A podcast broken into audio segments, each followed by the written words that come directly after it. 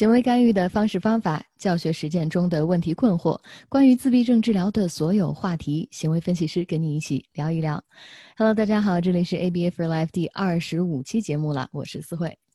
大家好，我是凯莉。那跟大家已经八天没有见面了，我和思慧呢给自己放了一个小小的假期。是的，因为我们之前准备这个入户的干预计划，呃，这个课程哈太累了，所以是的。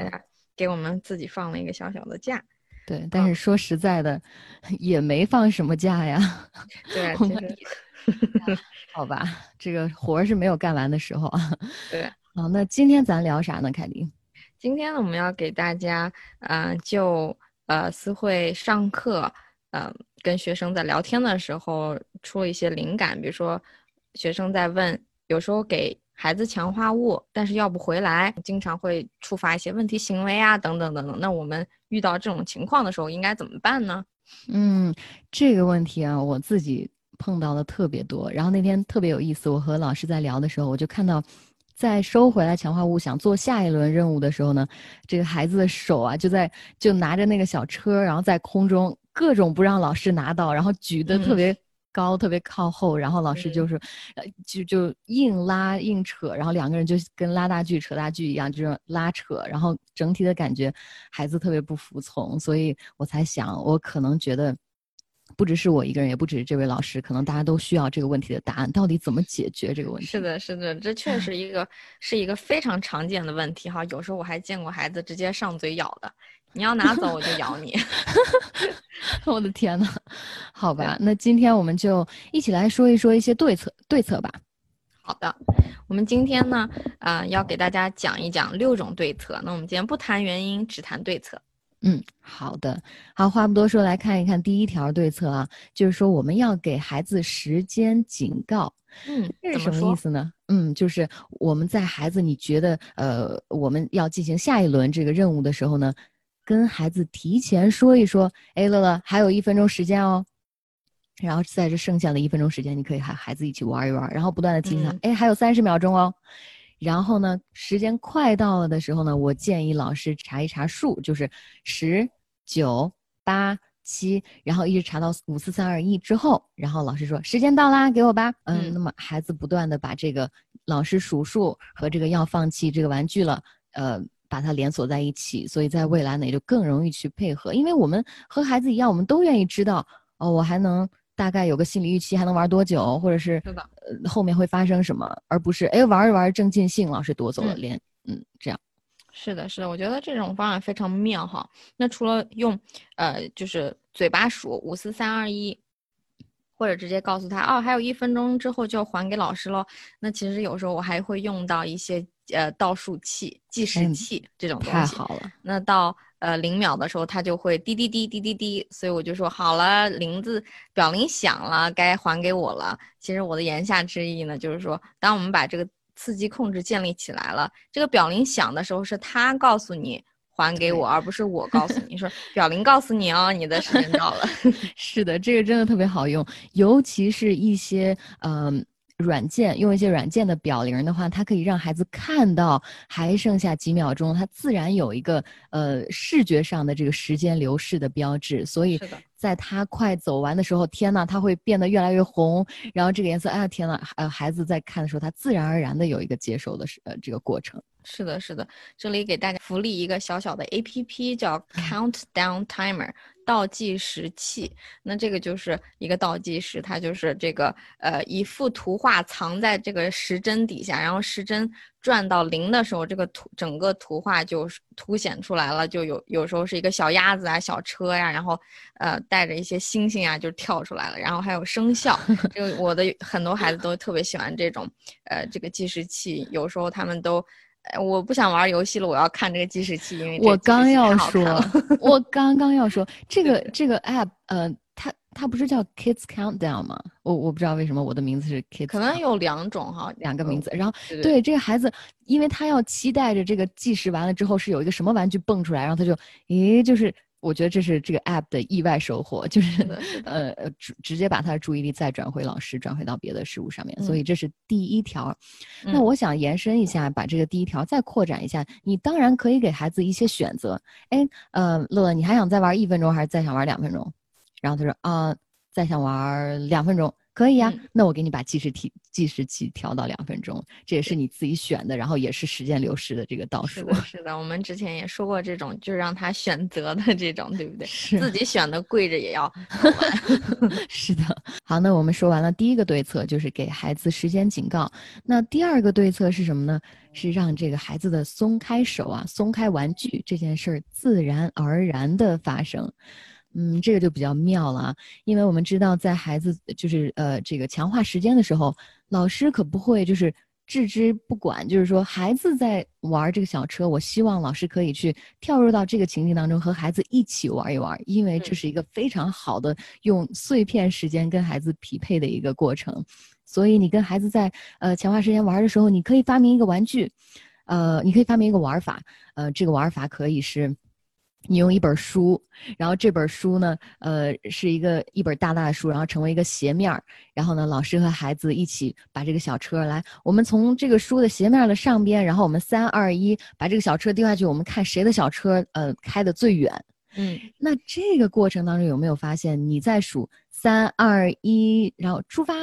然后两你跟孩子两个人的手呢，自然而然的把这个小车松开，然后你就会加油加油，然后你给自己小车加油，然后嗯这这个游戏其实孩子非常喜欢的。那在这个过程当中啊，非常好的一点就是，嗯孩子们已经把这个小车给松开了，嗯嗯。那你又孩子又开心，你又可以让老师很容易的控制这个强化物。那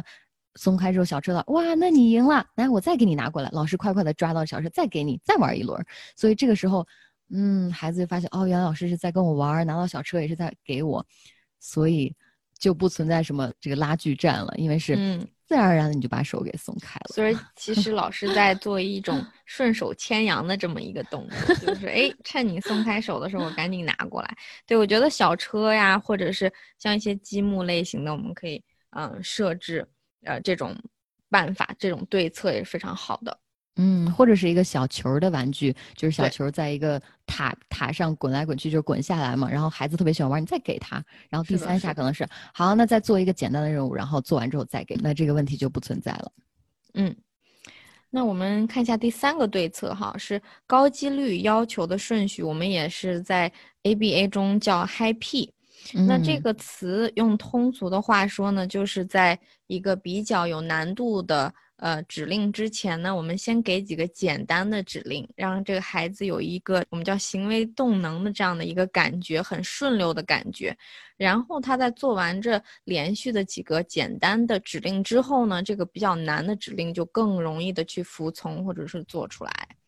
呃，比如说举个例子哈，呃，老师和家长在收回这个小玩具之前呢，我们可以说，嗯，跟我拍拍手，嗯、跟我拍拍桌子，或者是你的鼻子在哪儿，然后给我这个小汽车。诶，他前面三个如果都非常的简单，对他来说，他都很快的去服从了，那说不定这个比较难的，给我这个小车这个指令呢，也会比较容易的去服从。是的，是的，因为前几个指令其实是，呃，我觉得在做一件事，就是就是让你有一个惯性去服从，然后前面几个都服从了，呃，顺流下来，那最后一个男的他也就会服从，就不就嗯会很容易的把这个小车在给老师的手里。对，所以呢这也是一个办 High 法。P 在我们的教学中经常会用到。嗯，是的。好，那这是第三个对策。嗯那对策四是，嗯，给孩子会被消耗的强化物。嗯，嗯，我觉得这个就比较好理解了。因为什么呢强化物消耗完了，就不存在给不给的这个这个事儿对了，是不是？比如说，我们想想什么可以比较好的去消耗，那就没说的吃的喝的，对不对？那我们给他的时候可以给一点点，然后吃完了，哎，这就不存在了。还有什么？有没有其他的？嗯，还有就是这种呃需要嗯、比如说一个泡泡吧，呃，嗯你把这个蘸上这个泡泡水蘸上之后给孩子，嗯，孩子吹完一下，呃，就没了这个 对就没了，就得再再问老师要。那这个时候你看，好、给我，我再帮你蘸一下，再给你。然后第三下孩子还要要的话，啊、可以啊，我们先做完这个任务再玩儿，然后呢把它拧上，然后做几个任务，这样的话自然而然的他就给你了。对，所以这个对策适合一些可以被消耗的这个强化物，嗯，这上面非常好。嗯，好，那这是对策四。那我们嗯接下来说第五个对策是要把这个给我这个项目呢专门拿出来练习。嗯嗯，那这个也就是说，孩子可能这个问题比较频繁，然后呢，我们专门的抽出来几个回合，呃，用一个孩子可能不太在乎的东西，因为我们想增加孩子做出这个给我这个动作的几率，从而让孩子这个给我的行为呢和强化物之间有一个直接的联系，因为嗯。我们想让他知道，你配合给我这个指令，你直接会得到一个强化物。这样的话，呃，一开始如果我们用其貌不扬的这个比，那这样的嗯话，孩子又不太在乎，肯定要给你啊。但是你强化孩子了呀，所以孩子这个，嗯，他就会把服从这个给我的指令和自己受到强化建立链接。那未来你慢慢的把这个孩子不太在乎的这个东西换成中性的物品，然后嗯再换成孩子可能稍微喜欢一点儿的物品，然后把你的千万要用一个非常密集的这个一比一的强化去鼓励夸奖孩子的这个行为。是的，是的，我们有时候可以用代币啊，或者是甚至可以用更加有强化性质的这个强化性质更大的这种强化物去，嗯、奖励这种行为。嗯，是的，是的。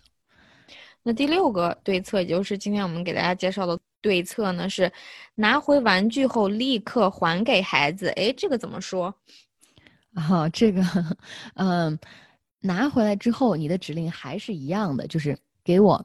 然后呢，可能是在辅助或者没有辅助的情况下，孩子把这个给你了，嗯。立刻，孩子可没有问哦，孩子可没有提要求，这个时候老师主动的再把这个玩具原封不动马上退给孩子，可能中间连一秒钟都没有。嗯。然后呢，哎，孩子这个时候很意外啊，然后他就又开始开开心心的，比如说玩。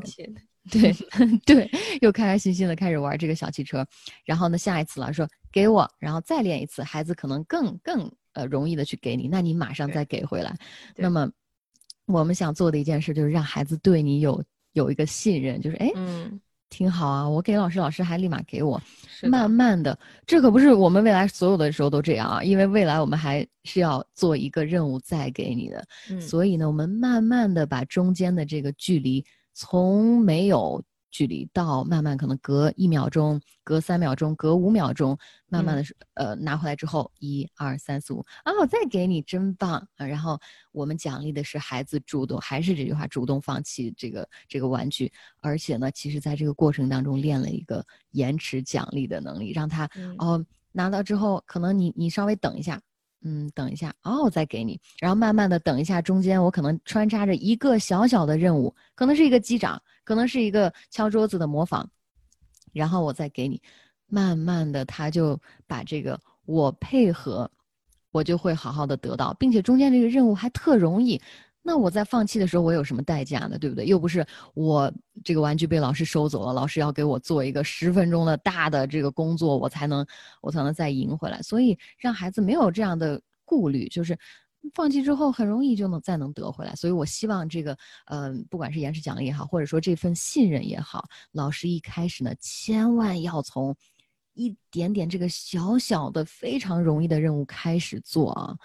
嗯、然后慢慢的再逐逐渐的把这个行为塑造起来。嗯是的，那这就是我们今天给大家介绍的六条对策。那其实我们在微信号里还发起了一个小投票，这个投票的结果是大家最喜欢哪一个？嗯，我看一下啊，呃，好像是对策二，这个松开手，让让松开手这件事儿自然而然的发生，这个 票数是最多的。对确实 是因为确实不存在什么，呃，特别明显的这个服从和这个指令的这个之间的嗯这个很生硬的东西，就是一个在很自然的跟自然情境教学一样，在游戏的过程当中，哎，老师嗯自然的控制到这个强化物了，我觉得。是的，大或者你家的眼睛如果这些嗯、呃策略呢，对你的孩子有时候我们都会可以用到的话，你可以全都试一试。是的，好，那希望今天我们讲到的这六条策略能够帮助呃老师和家长更容易的去把这个强化物再要回来，呃，希望能够帮助大家。那今天的节目到这儿就要跟大家说再见了。更多的资讯欢迎关注我们的微信公众账号 MyStar ABA 和微博 ABA for Life。那我们下期再见吧，拜拜拜。